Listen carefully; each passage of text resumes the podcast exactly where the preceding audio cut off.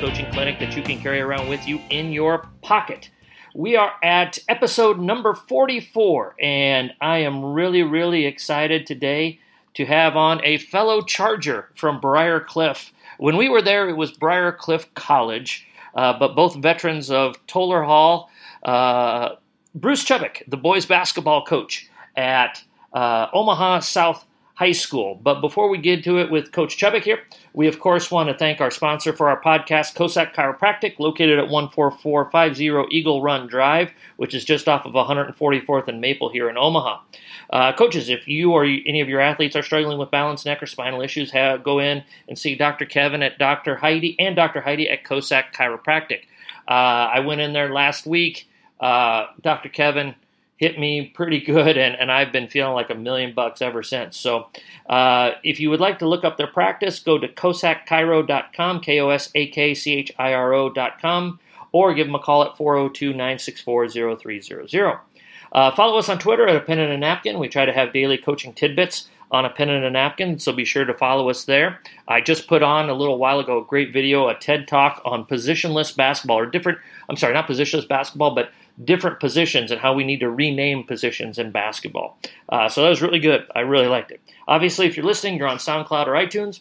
Uh, so be sure to like, rate, review, uh, give us five stars, subscribe, forward this out to as many coaches as we can. We want to help them hone their craft.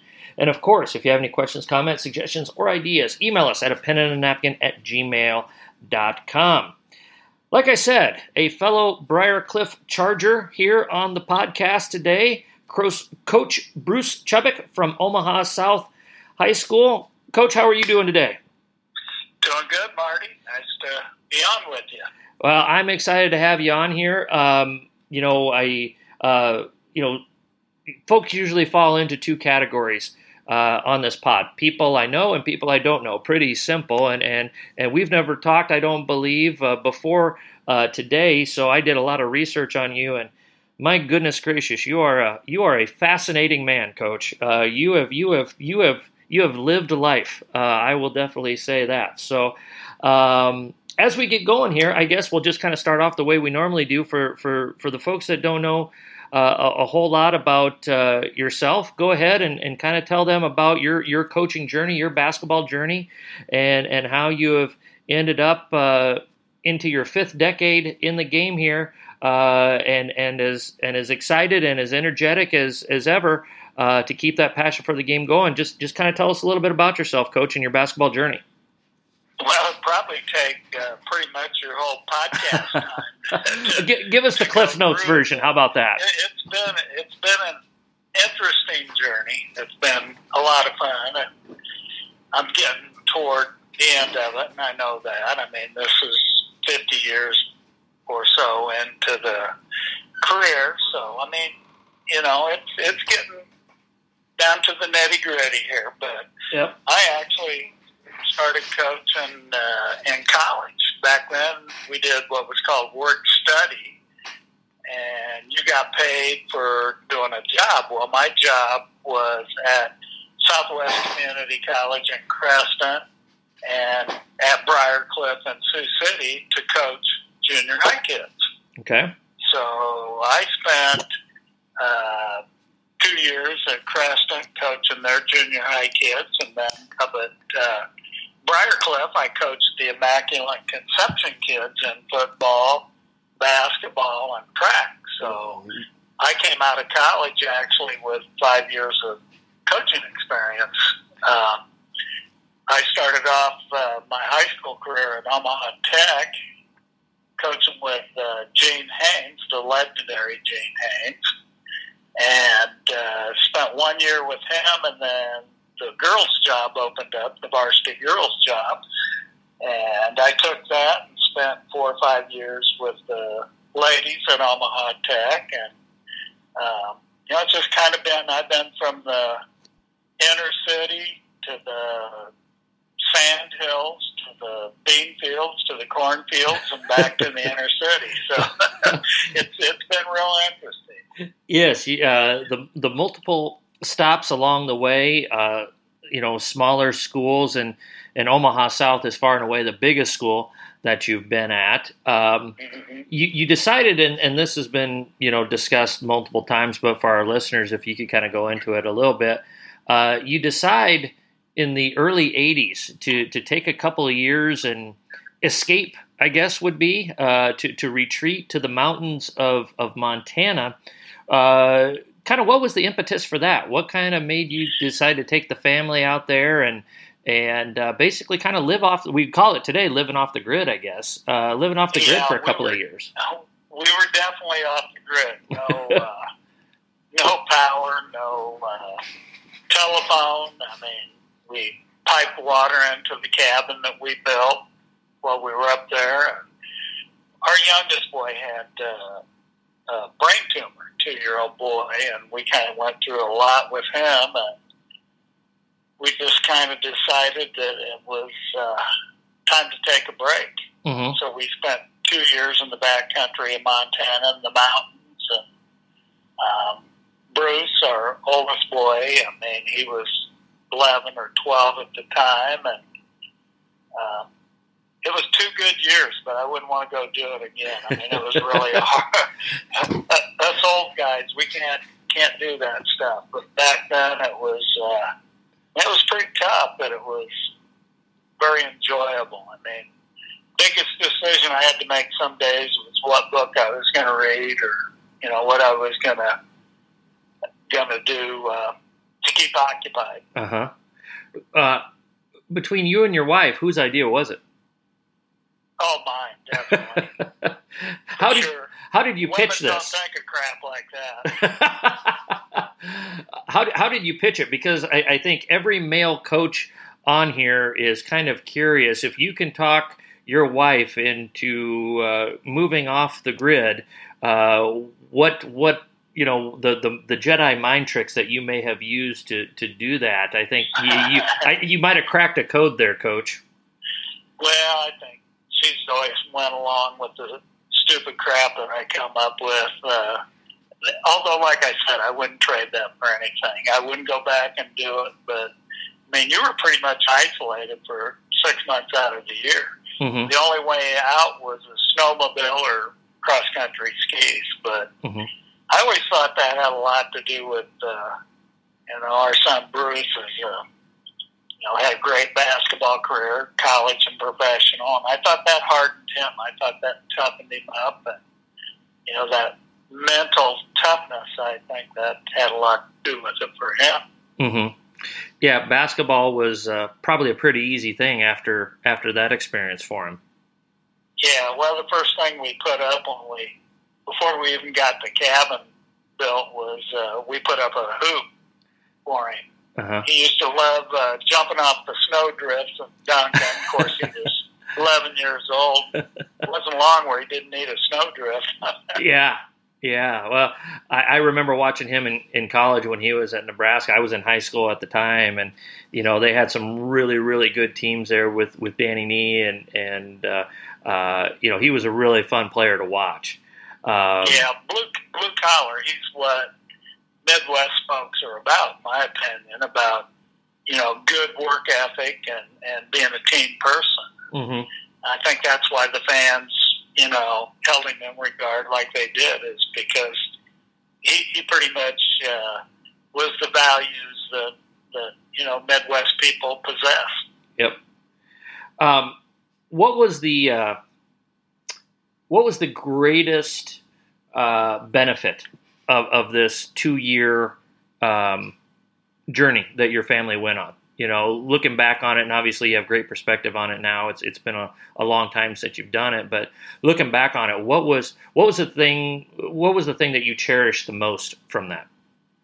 Well, the amazing thing is we didn't kill each other. Cooked up in a cabin for six months, but uh, you know, you got to know your kids really well. I mean, you, I mean, it was a bonding thing, and um, I don't know. I got a chance to kind of put together what you know the rest of my life. I thought kind of a plan for, hmm but probably my son had a lot to do with that because he told me, you know, he goes, I want to play ball and you want to coach a state championship team, so we need to go back to civilization. And he was right, and that's what we did. And thankfully, that's how it worked out. Yeah, it definitely did. Uh, speaking of your son, you you, you uh, not only have the privilege of, of coaching him to a uh, to a state championship while he was in high school. I, it was 1988, I believe. Right? Uh, correct? Coach? You're right. Yep. Yeah, exactly, Marty. Um, but then, you know, over the last few years, uh, he's been on your staff with you, um, and and I'm kind of getting into that a little bit. My oldest uh, will be a, a junior at Nebraska, and and he's kind of want he's kind of got the the bug a little bit. Uh, what what has that been like for you, uh, having your son uh, alongside with you on Tuesday and Friday nights, and and and every day at practice? Uh, what's that been like for you guys and, and your relationship, and and just how special has that been? Well, it's I'm really lucky because I know there's a lot of guys my age. I'll be 69 in two days. Oh, happy uh, early birthday! well, yeah, thank you, appreciate it. um, he, uh, I mean, he he's such a I don't know mark for parents is when your kids are better people than you are. You did a pretty good job, and I think I think we can be pretty safe in saying that you know we did a pretty good job with him because he's a really good person. Mm-hmm. Works with kids great. Uh, I'm really lucky. I mean, I get to see him every day. Uh, and it's not just in November through March. I mean, mm-hmm. you know, we're going at it every day. I just left him and the boys from the gym here a little while ago. So um, it, it, it's really special. I mean, he's been with me 10 years, and I don't think it's ironic we've been to state nine out of the 10 years. been in the championship four out of five years. So, mm-hmm. I mean, I don't think that's any. Uh, I, I don't think it's by chance. I, I think he's had a lot to do with it. What What are his greatest strengths as a coach? No, he's pretty compassionate, and um, you know, we kind of get to be the good cop, bad cop, and of course, I get to be the bad cop. I always have been. So, and he gets to be the good cop and and comfort the kids when I chew their butt. You know, get into them a little bit. Mm-hmm you know, he's he's really smart about the game too. Uh, the plan is when I step down that he takes over, and I think the kids will be in really good hands when that happens. Yeah, yeah, sounds like it. Sounds like it. Um, another fascinating story that I read about was it, you, you had a just a, a hell of a team in 20, 2016 that that ended up winning the state championship. You kind of tongue in cheek said, you know, anybody could have coached this team. You know, I just happened to be the guy in charge. Was you know basically one of the quotes that you put out there. Um, but a, a, subplot of that season was you you had a a, a game um, where you were having essentially a, a, a heart attack during the game or even before the game and and you chose to coach and then you went to the hospital after the game uh, was completed and then you had a procedure done, and you were back on the sideline by the next game on a on a Friday night. Uh, what was the what was the that experience like? Uh, what was the driving force? What was kind of going through your head through all that? Well, I mean, it probably wasn't most intelligent thing. there's a lot of people who have told me that since. I, I don't know. I mean, it's a competitive thing. I. Uh-huh it was at Lincoln Southeast on a Tuesday night. I had had chest pains during the day and actually pulled into the emergent care uh, parking lot and thought about going in and having them check me out because I, I taught anatomy for 30 years, so I pretty much had an idea what was going on. And yeah. I got ready to get out of my truck and I got my foot on the ground and I thought, you know, if I go in there, I'm not coaching tonight. So I put the foot back in the truck and went to school, got on the bus, and as the game went, it got worse. And, and uh, but I don't know. I used it at halftime. We were playing Southeast, and I think we were we played terrible first half. And I finally you know, said to him, I said, you know, if I can coach with a heart attack, you guys that have sniffles and this and that, you can play. A hell of a lot better than you're playing. And they come out and just just kick Southeast butt the second half, and, and then I went to the hospital and had two stents put in the next morning, which would have been Wednesday, and I don't think we played till Saturday. Uh-huh, played okay. Brian, and I, and I was back on the bench Friday coaching, and then I uh, coached the game on Saturday. Did Did you have even one player come up to you and say, you know, Coach, we thought you were joking about the whole heart attack thing, uh, but yeah, you were you were serious. No, they knew. they knew. I mean, it was like a piano on my chest. I mean, but you know, it was. I don't know. That's where the competitive stuff takes over. I mean, the adrenaline gets going, Yep. And you just kind of you do what you got to do. I mean, hmm you know, we ask the kids to tough things out sometimes. So you know, we're not going to lead by example. Well, that, that's a that's a heck of an example to to, to have, Coach. And uh, speaking of of uh, examples, I love this quote from you. Uh, you were, uh, and, and rightfully so. uh, I believe this came from the Journal Star in, in 2019, and I love this quote from you. Um, you, you, said, after all the years I've been coaching, if I can tell you off the top of my head what my record is, I'm not focused on the things I should be focused on. Um, you know, where did that come from? I love that quote, and that, that is the essence of, of what a high school coach should be. Uh, is that something that took took some time to develop in your career, or was that always kind of it's always been about the kids first, and I'm not worried about wins and losses. I want to win. I'm competitive as, as, as all get out, but but it's not about my total wins or all these other things. It's about the experiences, that type of stuff. No, and that's that's that's correct. I mean, I've been doing this fifty years, and if, if I know what my I don't think Stu Pospisil likes that very good, but I hey Stu, deal with it. But you know, if you know what you've won and what you've lost, and I mean, crying out loud, you're not thinking about the right things. I mean, I, I guess the joy I get it. I mean, winning is great. I mean, don't get me wrong, but Yeah, seeing the kids go on and succeed in life and be good citizens. And, I mean, to me, that's what it's about. You you don't know what you've done until maybe eight or nine years after the kids have left your program. Mhm. But and and what we want to do, what I've always wanted to do, is give kids opportunity. I mean, especially where I'm at now, a lot of our kids at South that if they don't get some kind of a scholarship, I mean, they're not going to school. I mean, Uh-huh. it's just not happening financially. And to see the kids have opportunity and, you know, what they do with that's up to them, too. I mean, Yeah. all we can do is, is give them a chance. And that's what I always tell our players is I owe you nothing. I owe you opportunity. What you do with that's up to you. hmm And I, I think that's the way to handle it. I really do. yeah. Well, you are you are uh, definitely in a unique situation, and and one of the big reasons we talked about this uh, before we before we started.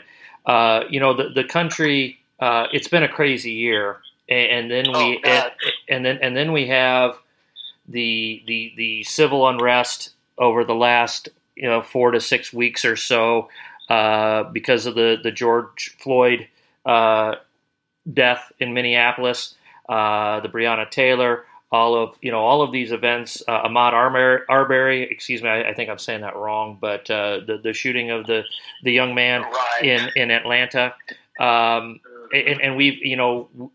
You, you know just as well as I do, Coach. Omaha has been a little bit of a powder keg. We had the uh, the disturbances about a month ago, and we had the, the death of a young man uh, in the old market, uh, shot by a bar owner, and, and all of these all of these right. things. Um, and and I and I kind of wanted to to wait till things had settled down a little bit, but I, I wanted to bring somebody on uh, to talk about uh, helping young men, especially young men of of color and, and from diverse backgrounds, and and and how uh, we need to do better as high school coaches, and and and to uh, to help these kids, whether they're men or women or, or, male or female players for us to uh, to understand where they're coming from, uh, to to see the world through their lens, and and to uh, work with them and, and, and help them uh, make the world a better place and, and, and have them help us make us make the world a better place you know kind of work together. Um, and and for those for the folks that don't know about your situation uh, omaha south is is a really culturally diverse school it's uh, obviously in south omaha uh, you have a, a large uh, hispanic population you have a large uh, Sudanese population. Um, it, it is really uh, we're not a very diverse region for sure, uh, but you probably have one of the most diverse schools within a 150 mile radius, wouldn't you say, Coach? Yeah, I would, except I don't know how diverse we are. Uh, our basketball team, we're mostly black. Uh-huh. I mean, most well, of our kids are black kids, African American kids. And uh-huh. In fact, uh, I think we had three three white kids last year that played for us. Mm-hmm. Uh, we were coming out last summer, a year ago, out of the gym over at Bell West, and Chucky Hepburn said to me, he goes, Coach, you got some white kids, and they can actually play. so, I mean, and I said, yeah, they can play. Yeah. And, uh, I mean, I don't know. I, like I said, I've been to the cornfields, the sand hills, the suburban, the inner city. You know, kids mm-hmm. are kids. Absolutely. I mean, it, I don't know. It's yeah. just crazy times. I mean, I look at the young man up in Minneapolis where the police, you know, pretty much, you know, killed him, I guess. I yeah. mean, if you look at it. And I thought, you know, if that was a German Shepherd that that police officer had his knee on his neck killing the dog, how people would have reacted and been tackling the officer that did it and stuff. Mm-hmm. And I mean, we're not talking about dog, we're talking about another human. Mm-hmm. I mean, where are we at as a society? I mean, it really, it's scary. Yeah. It, it really is. I'd like to come back, uh, have them resurrect me in 50 years and see where we're at because I think it'd be a lot better place than we are right now. Do, do you feel like do you feel like this is a turning point in our country? I do because the white folks are getting involved now. Mm-hmm. I mean, before you know, the Black Lives Matter was pretty much a black movement, an African American movement. Now, you know, people are stepping up and doing what should have been done 50 years ago. Mm-hmm. And, you know, people are people. I mean, yep.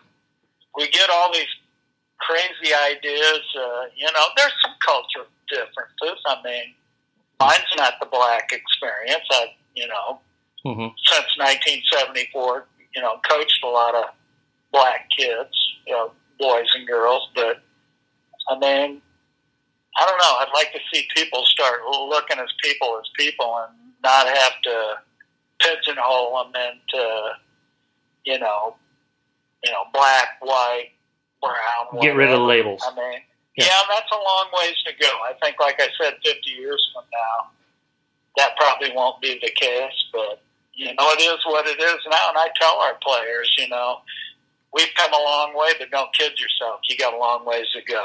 And I truly believe that. What uh, you know? Have you have you talked uh, in the last few weeks? Uh, have you talked to your to your players about uh, what's happened here in the last four to six weeks? Um, and what have those conversations been like? Actually, all we talk about is ball, but I mean, uh-huh.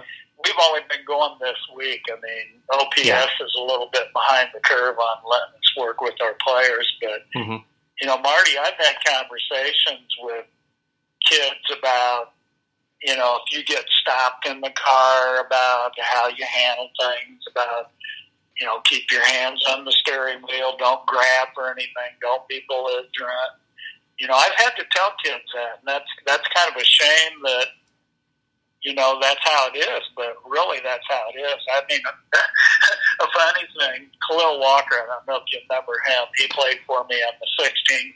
Yeah, okay, yeah, I remember the name definitely. Yeah. Oh man, a stud. I mean, mm-hmm. one of the best players I've had in 50 years. But he's driving around the car with. He's got no driver's license. He's got a car full of kids at night. He's got no insurance. I said, Khalil, come on now. What could be bad? What could happen with this scenario here? and so I went through the routine with him about, you know, something happens, you you know, you need to you need to take care. You need to know what what's going on. Mm-hmm. Is that are are you almost uh, when when you have to have the or when you've had those conversations with your kids?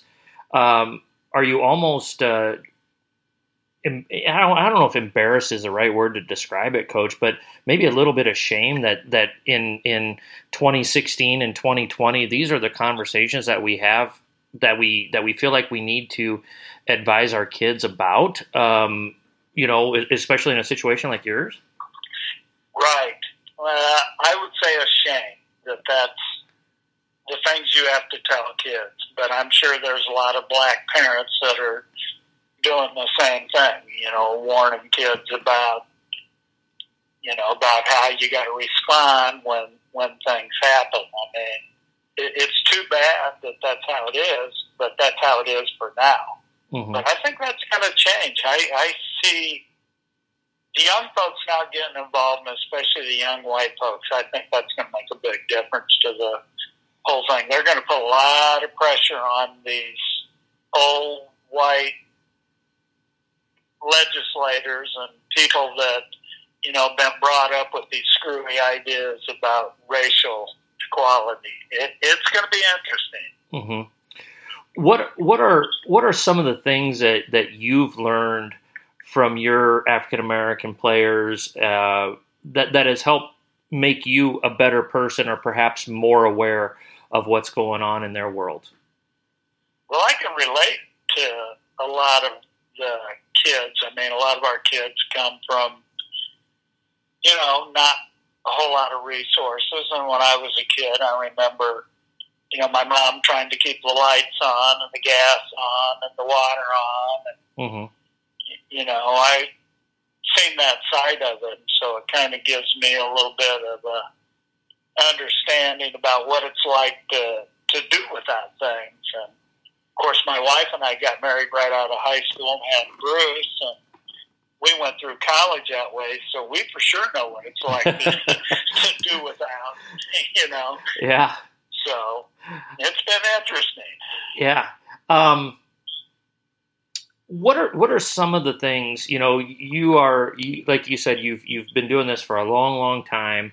Uh, what are some words of advice that, that you would have for, for young coaches uh, to help uh, move, keep keep this situation moving forward. I mean, in my lifetime, uh, we we had certain situations rise up. You know, most notably, uh, like the Rodney King uh, incident in the in the early LA, '90s. Yeah. But yeah, but you know that was so localized in Los Angeles, and and this is, you know, this is, you know, I'm a history teacher, so I see in my eyes this has a lot to uh, a lot of similarities to 1966, 1967, 1968, where you've got stuff going on all over the country. It just happened all at once. I mean, we we took those three years and basically uh, bottled it up into about you know 10 to 14 days of, of anger and protest and and that type of thing. Uh, but but what would be advice that you could give to to young coaches and to to coaches in general to to continue to to help our our, our players um, through this time period and to help them grow and to help them achieve their goals of racial equality of a of a police uh, of a police force that is more um, I don't know what the word I'm looking for here is uh, you know not as judgmental of, of people of color and things like that you know how can uh, what would be pieces of advice that you could give to, to folks? Well, I mean, like I said, kids are kids. It doesn't matter if they come from the sand hills, the suburban schools, the inner city. mm-hmm. bean fields in Iowa, cornfields in Iowa, which I lived in both of those. Mm-hmm. Um, I don't know. Kids are kids. I just think that I don't know if you see them any different than that, then you're probably in the wrong business. That's yeah, that's, that's a great point. Sure, I mean that's a great point. Uh, I don't know. I you know, we've kicked the can down the road with the racial equality stuff for a long, long time. I mean, 63 or 64 when, when they come up with the Civil Rights Bill. Yep. I mean, we've come away since then, but I think it's going to be exciting to see what happens in the next couple of years because, like I said, and, and coaches need to get involved in this too, is that, you know, you, you see a diversity in the movement now, which you didn't before. I mean, back in the, the 60s and stuff, it was pretty much just black folks, but you see mm-hmm. pr- pretty much everybody involved now. I think it's exciting times for our society.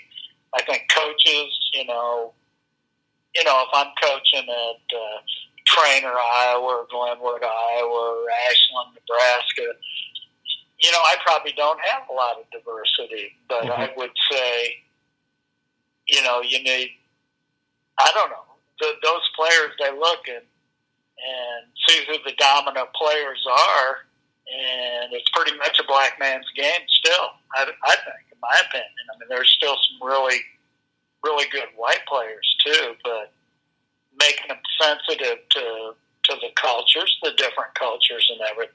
I, it, there's some exciting times coming. Mm-hmm. Yeah, and I, and I think we're all going to be better uh, because of it. I, I think that um, you know my kids are.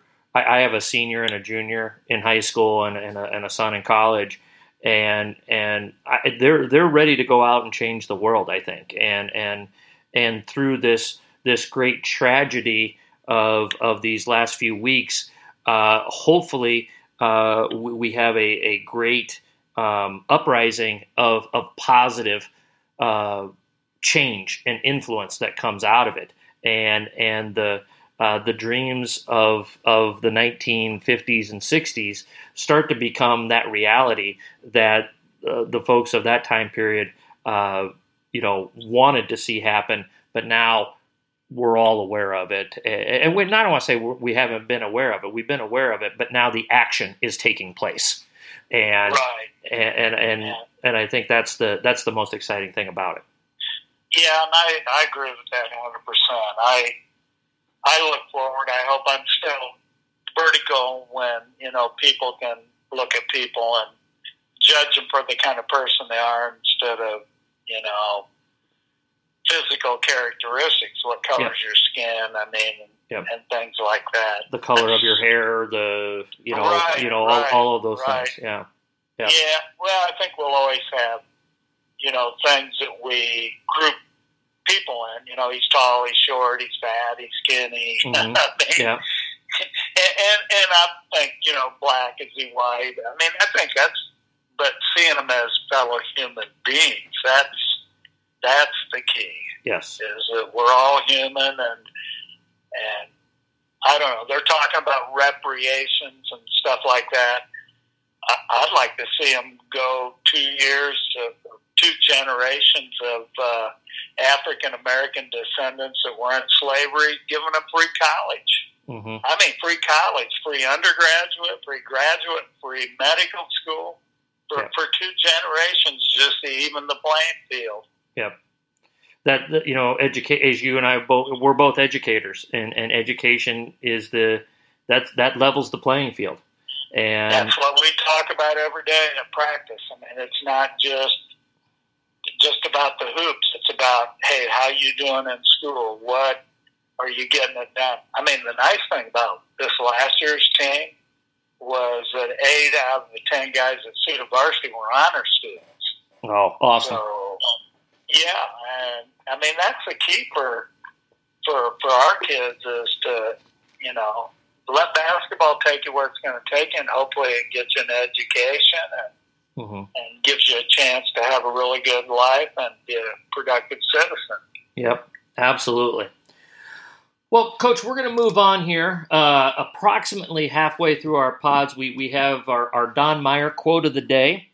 And uh, so today's Don Meyer quote, and if you want to comment on it after after I get done rattling it off here, um, Don Meyer quote of the day is You have to learn things in every game because you are not going to be able to practice two and a half hours a day during the season. So games have to be the ultimate learning experience.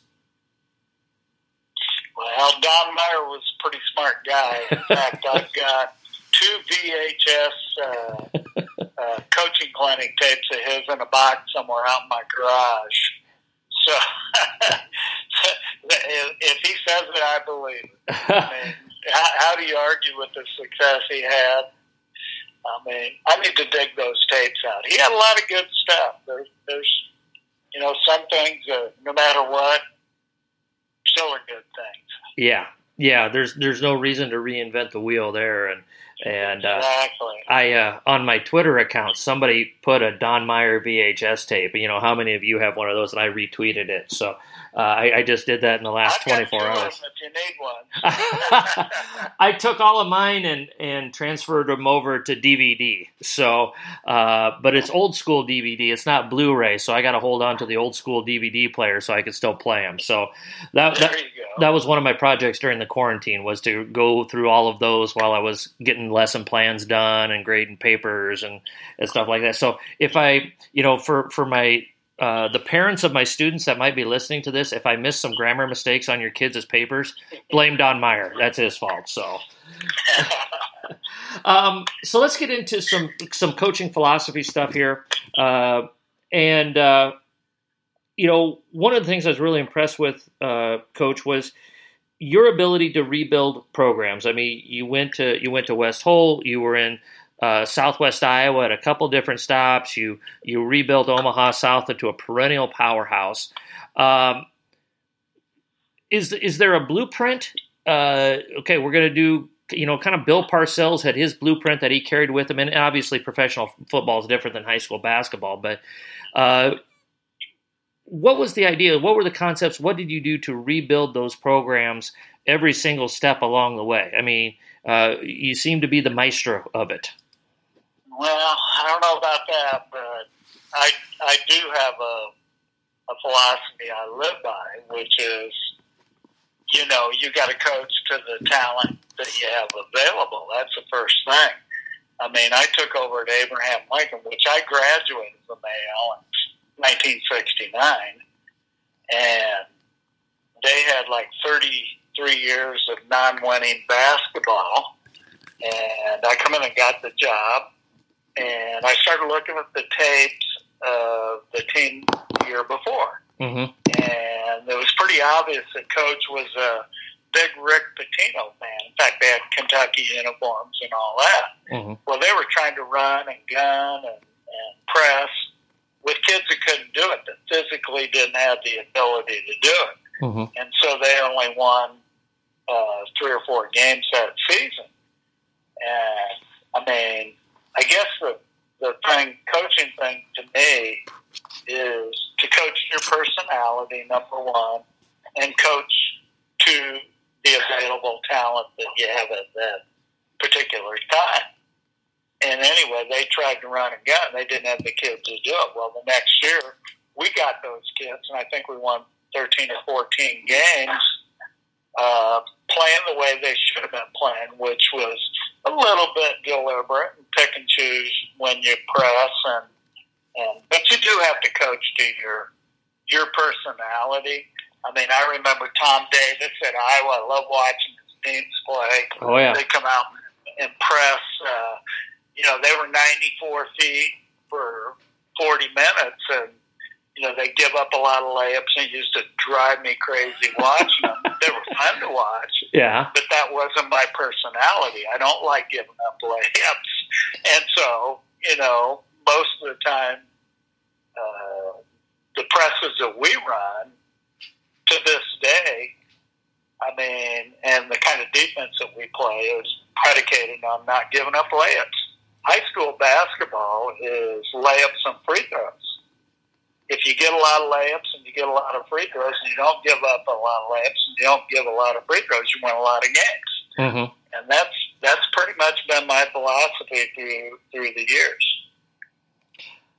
What uh, what are some other things that you, that you may have uh, uh, done to to move these programs forward on, on a consistent basis? Uh, is is it uh, you know skill development?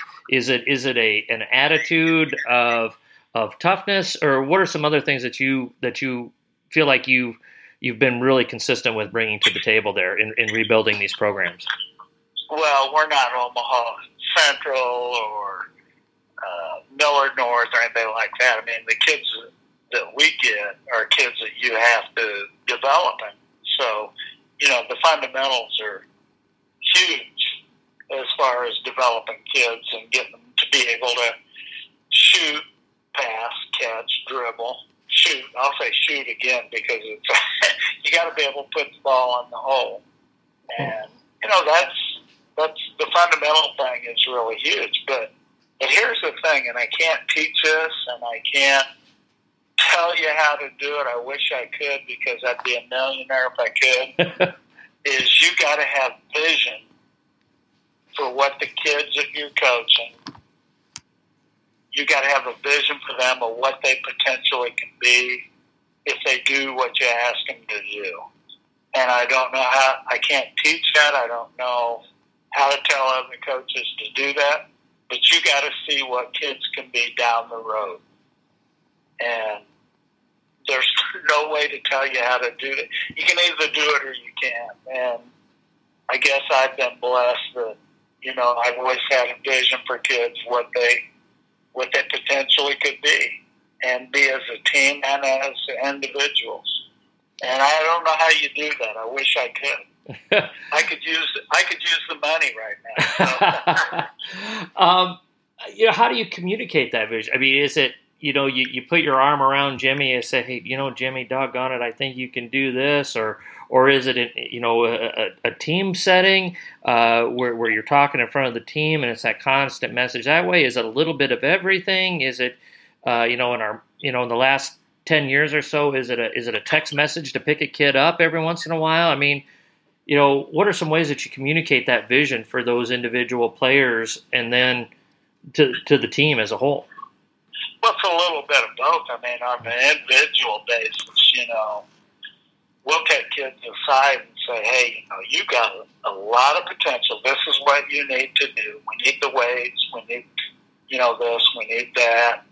And we do a lot of talking to the team. You know, like two years ago, when we won the state championship, there's nobody in the state of Nebraska thought we'd win the state championship. Mm-hmm.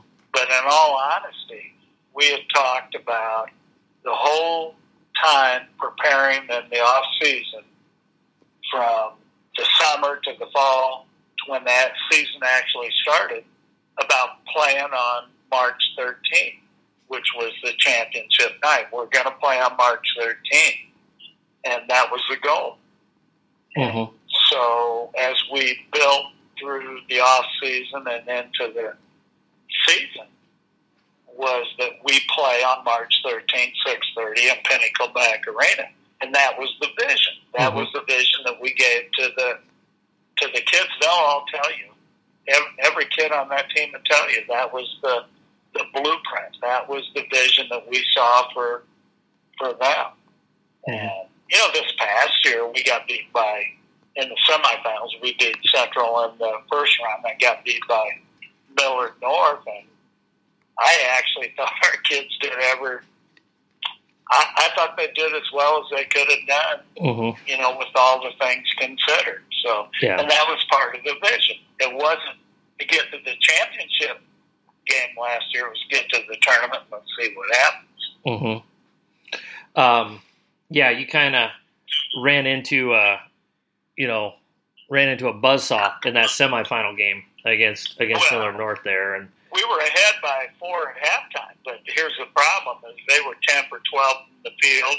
The third quarter, they were three for three from three and seven for seven from the free throw line. I can tell you this: I mean, I got a eidetic memory when it comes to basketball stats. and, and, and, and, we had five turnovers that led directly to, to scores from them. Mm-hmm. So we were up three. Uh, we end up down 17. We end up losing the game 59 to 80. So we got beat by 21. So the third quarter was a 20 point turnaround. I mean, yeah. we just totally imploded in the third quarter. Yeah. Which, which I still say they, I thought our kids did exactly what we thought they could do. Yeah. You, you played 24 very good minutes, but in the state semifinals, and especially a team with that depth and talent and athleticism, you got to play 32 really, really good minutes. You know. Oh, for sure. Yeah. I mean, that's the best collection of athletes. I don't say it's the best team. Well, no, uh, Bellevue West proved who the best team was. Mm-hmm. That's the best collection of athletes I've seen in the Metro League since, you know, you got to go back to, you know, Kellogg and Lazzaretti and all those guys back then, Trotter. Mm-hmm.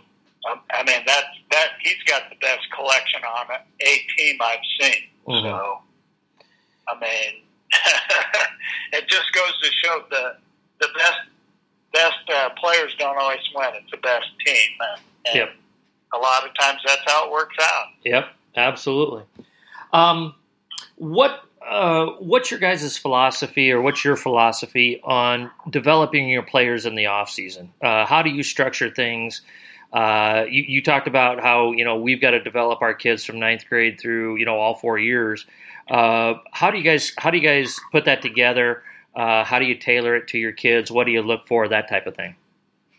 Well, right now, the crazy situation we're dealing with now. I mean, we got no weight room. We work for. We've got 60 minutes to work with our kids. They got to have their own ball. We can't yep. work in groups. I mean, right now it's crazy times, but normally, you know, we the weight room is really, really important for us. The kids that we get is we've got to make them bigger, stronger, faster. I mean, that's that's really huge for us, and it's good for those kids that come into our program because if they think they're going to play college ball, they better love the weight room because mm-hmm. that's a big part of the the equation right now. But um, yeah, that and skill development. We want the kids. We do tons of shooting I mean, obviously you got to be able to stop the other team, which we're, part of our uh, philosophy is defense heavy. But you still got to be able to put the ball in the hole. So we do uh, tons of shooting. Our practices, you know, just about half shooting practice uh, during the season. Out of season, it's three four shooting. That's mm-hmm. about all we do.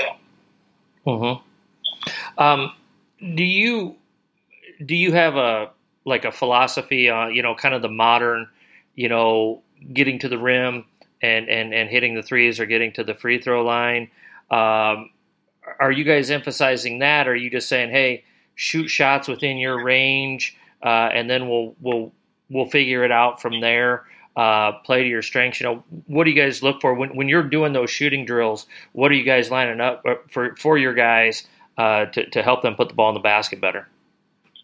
Well, uh, like I said before, my philosophy is high school basketball is layups and free throws. Mm-hmm.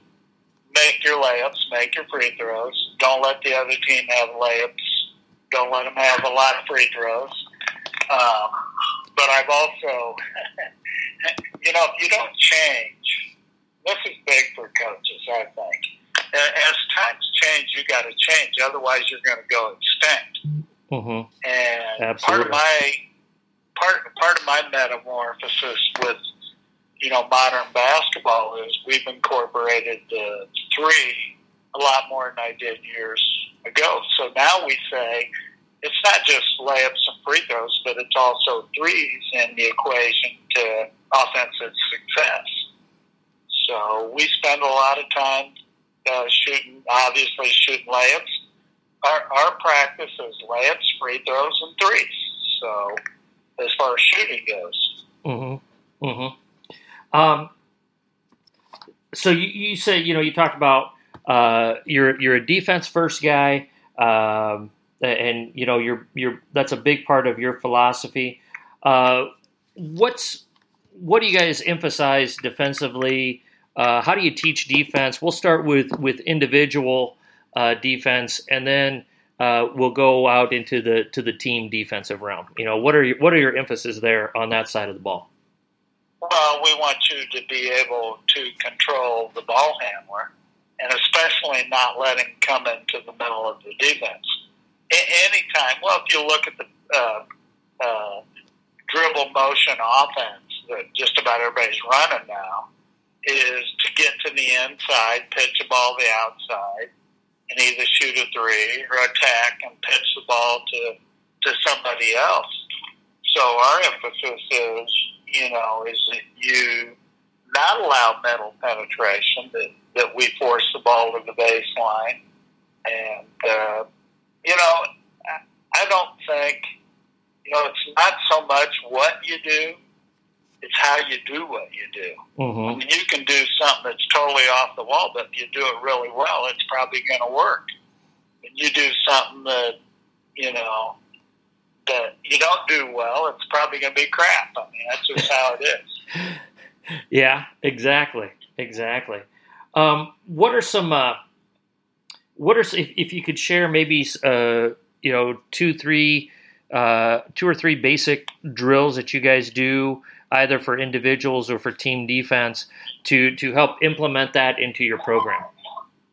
Well, we do shell drill, which I've heard coach, it's a waste of time.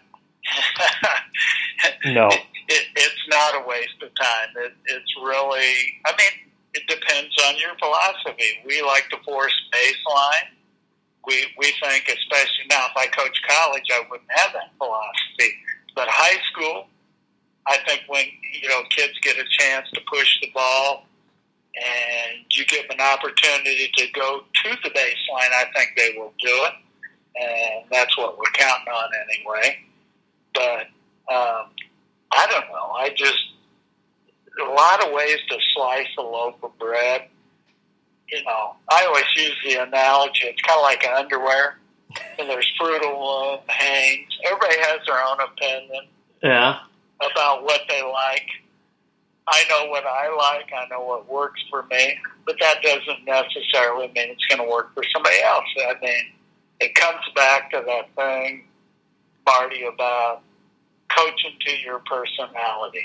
And we, we want to make things happen on defense. We we don't want to be reactive. We want to be proactive. You know, if you take the ball to baseline, we're we're probably going to double team you Mm-hmm. You get it on the sideline on the Euro screen, we're probably going to double team. You know, there's some guys, Hunter and, Chucky and guys like that. You got you got to watch when you double team because you know they're such good players that they they can make you pay for it. But uh, I mean, it's just a matter of what you fits into your personality, and and I think mine is on defense is to be proactive and not reactive. Make, make the offense make decisions of, what they're going to do.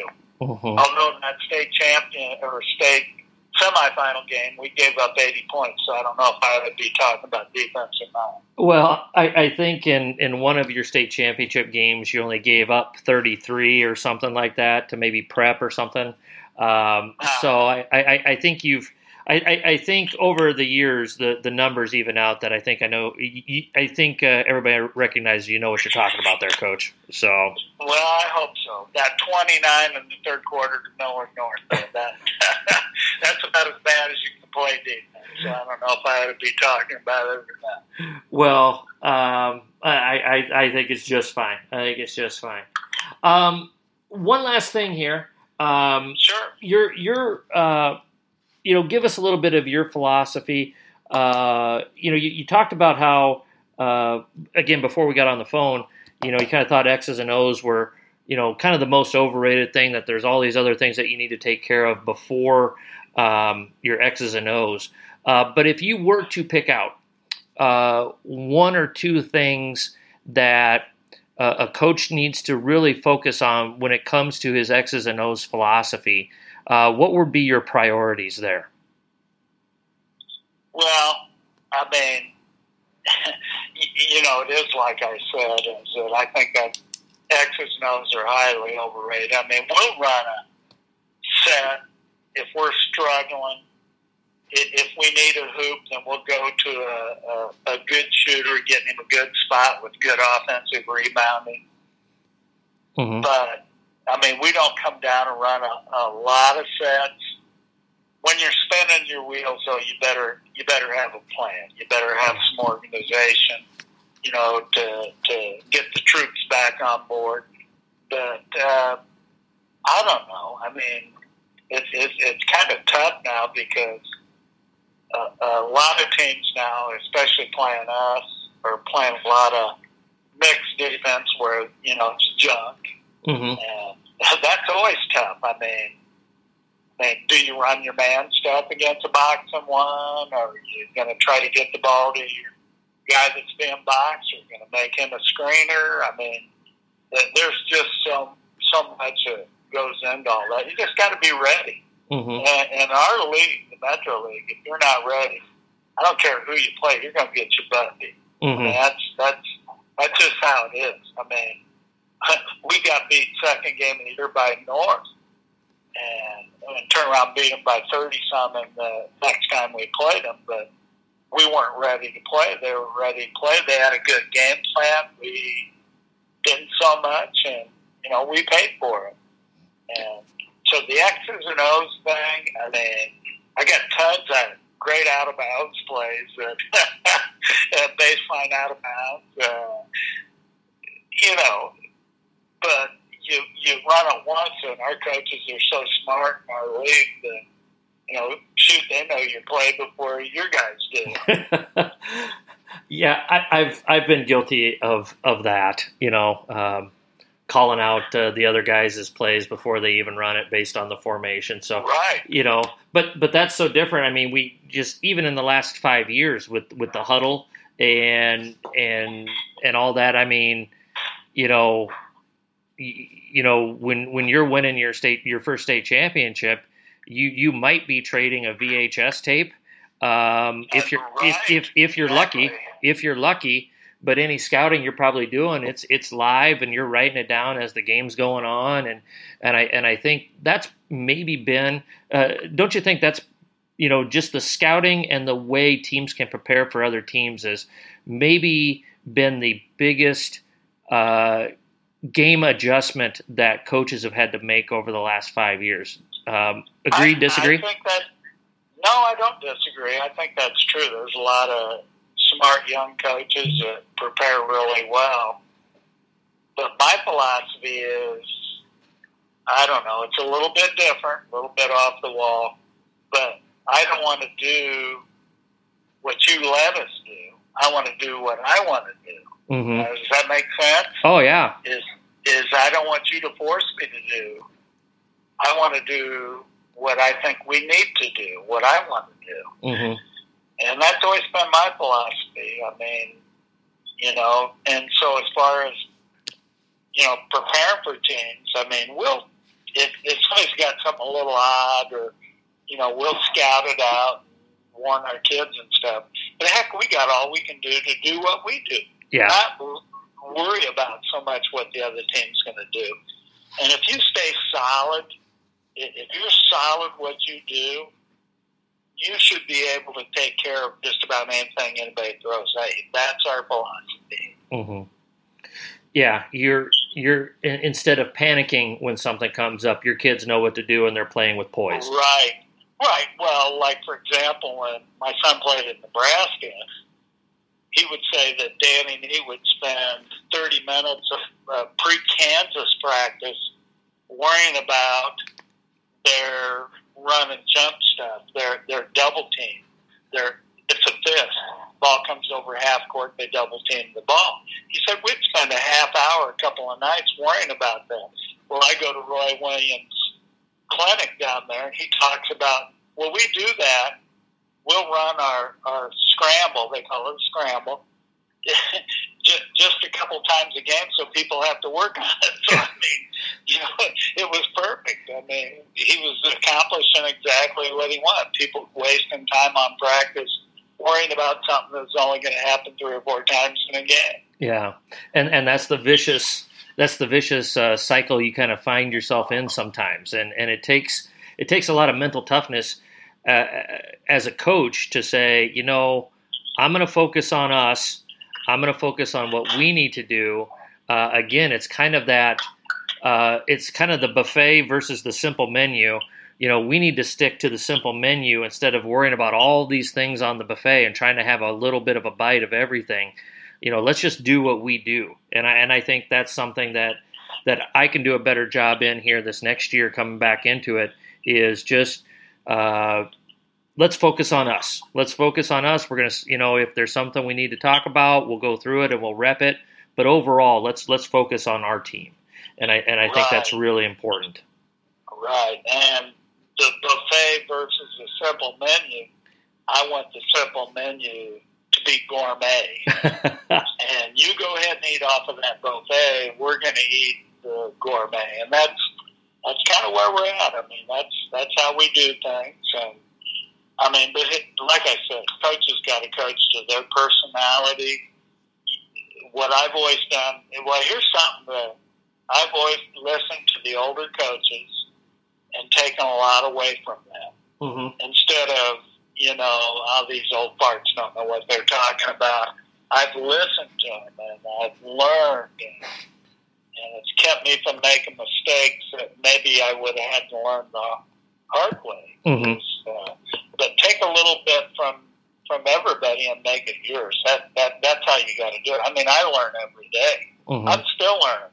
Yep. Because when you're through learning, you're through. Yep. You, you need to quit coaching when you're through learning. Yeah. Because you're you're going to be outdated. You're going to be a fossil. Yeah. And I learn every day. There's there's things from young coaches that I learn, and there's things from you know experienced coaches. I have guys that run out of bounds play or run a set that I go watch it on tape I go, shoot, we need to. We're keeping this PG. we, we we need to use that. I mean, it's good. It's really good. Yeah. Like I said, when you're through learning, you're through.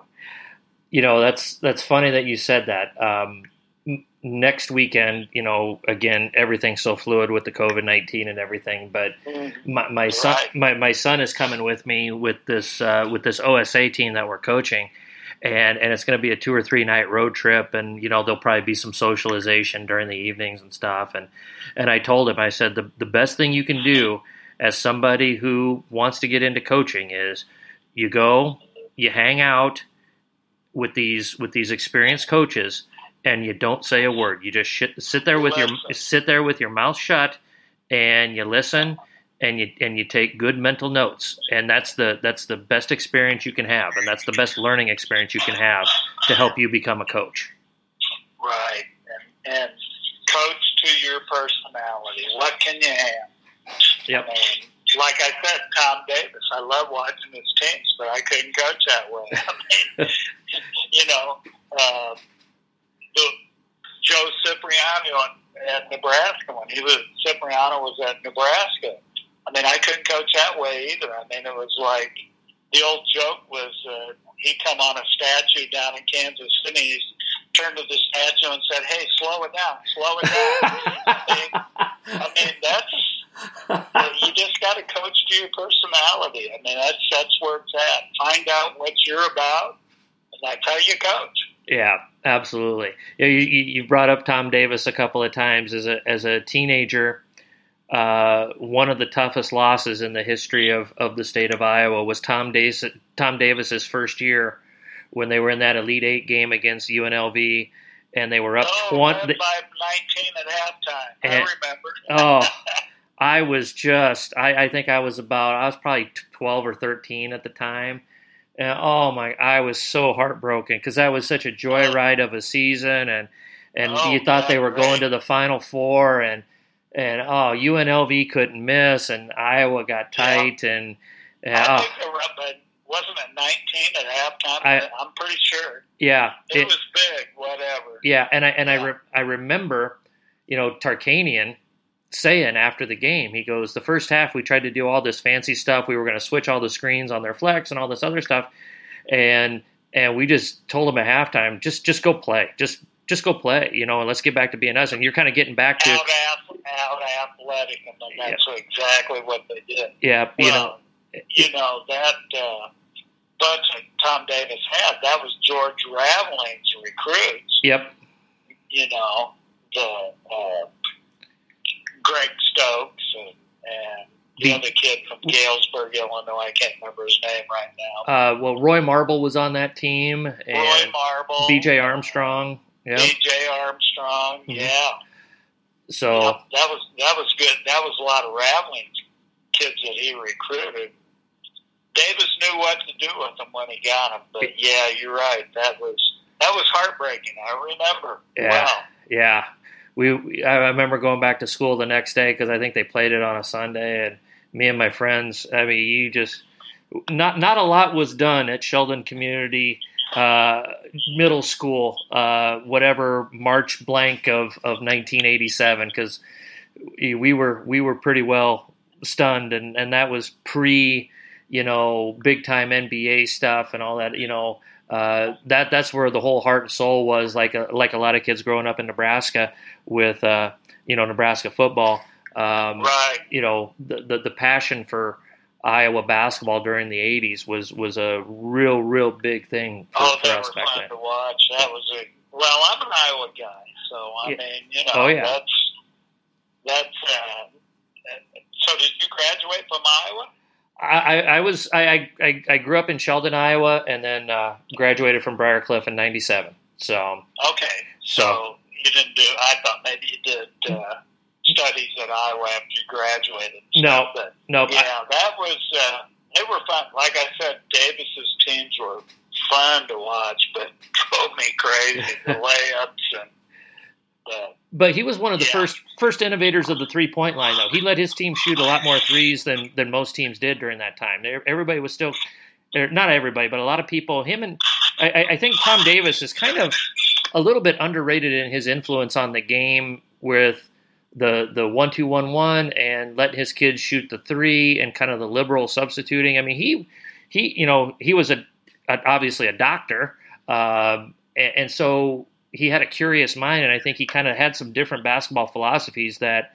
Uh, you know, a lot of people didn't really have at that time period. That now people kind of he look was at. ahead of the curve. You're Yeah. right. I followed him when he was at BC, Boston College. I Mhm. mean, so I kind of had followed him all the way through his career, and yeah, I think he was ahead of the curve. I think you're right. Yeah. I mean, he he incorporated the three before most coaches.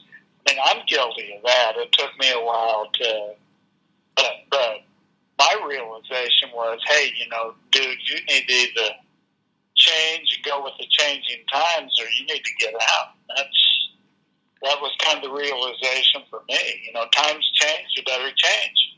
Absolutely. Yeah, and the great ones adapt, as they say. And coach, you've done an outstanding Adapt job with that. Go extinct. That's the name of the game, A- right? absolutely. Uh, Bruce Chubick from Omaha South High School. Coach, this has been a privilege and an honor. I've really enjoyed our time here together. I hope you've enjoyed it as well. It's been fun. It's always fun to talk talk hoops.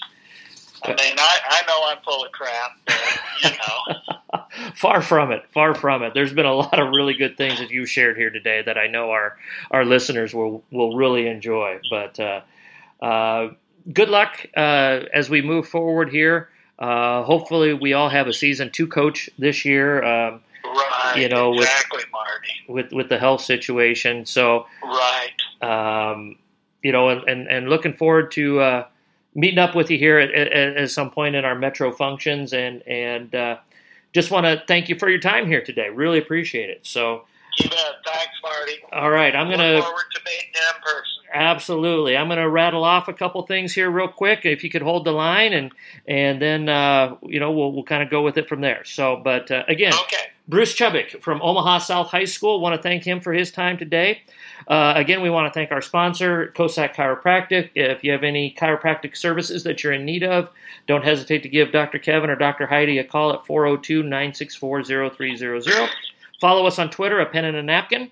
Uh, download, rate, and review the pod. If uh, you're listening on SoundCloud or iTunes, forward it out to your uh, to your friends, to your like-minded individuals. Again, we just want to help coaches. And of course, if you have questions, comments, suggestions, or ideas, email us at a pen and a napkin at gmail.com. Uh, it has been a privilege and an honor to have Bruce Chubick here on today's podcast.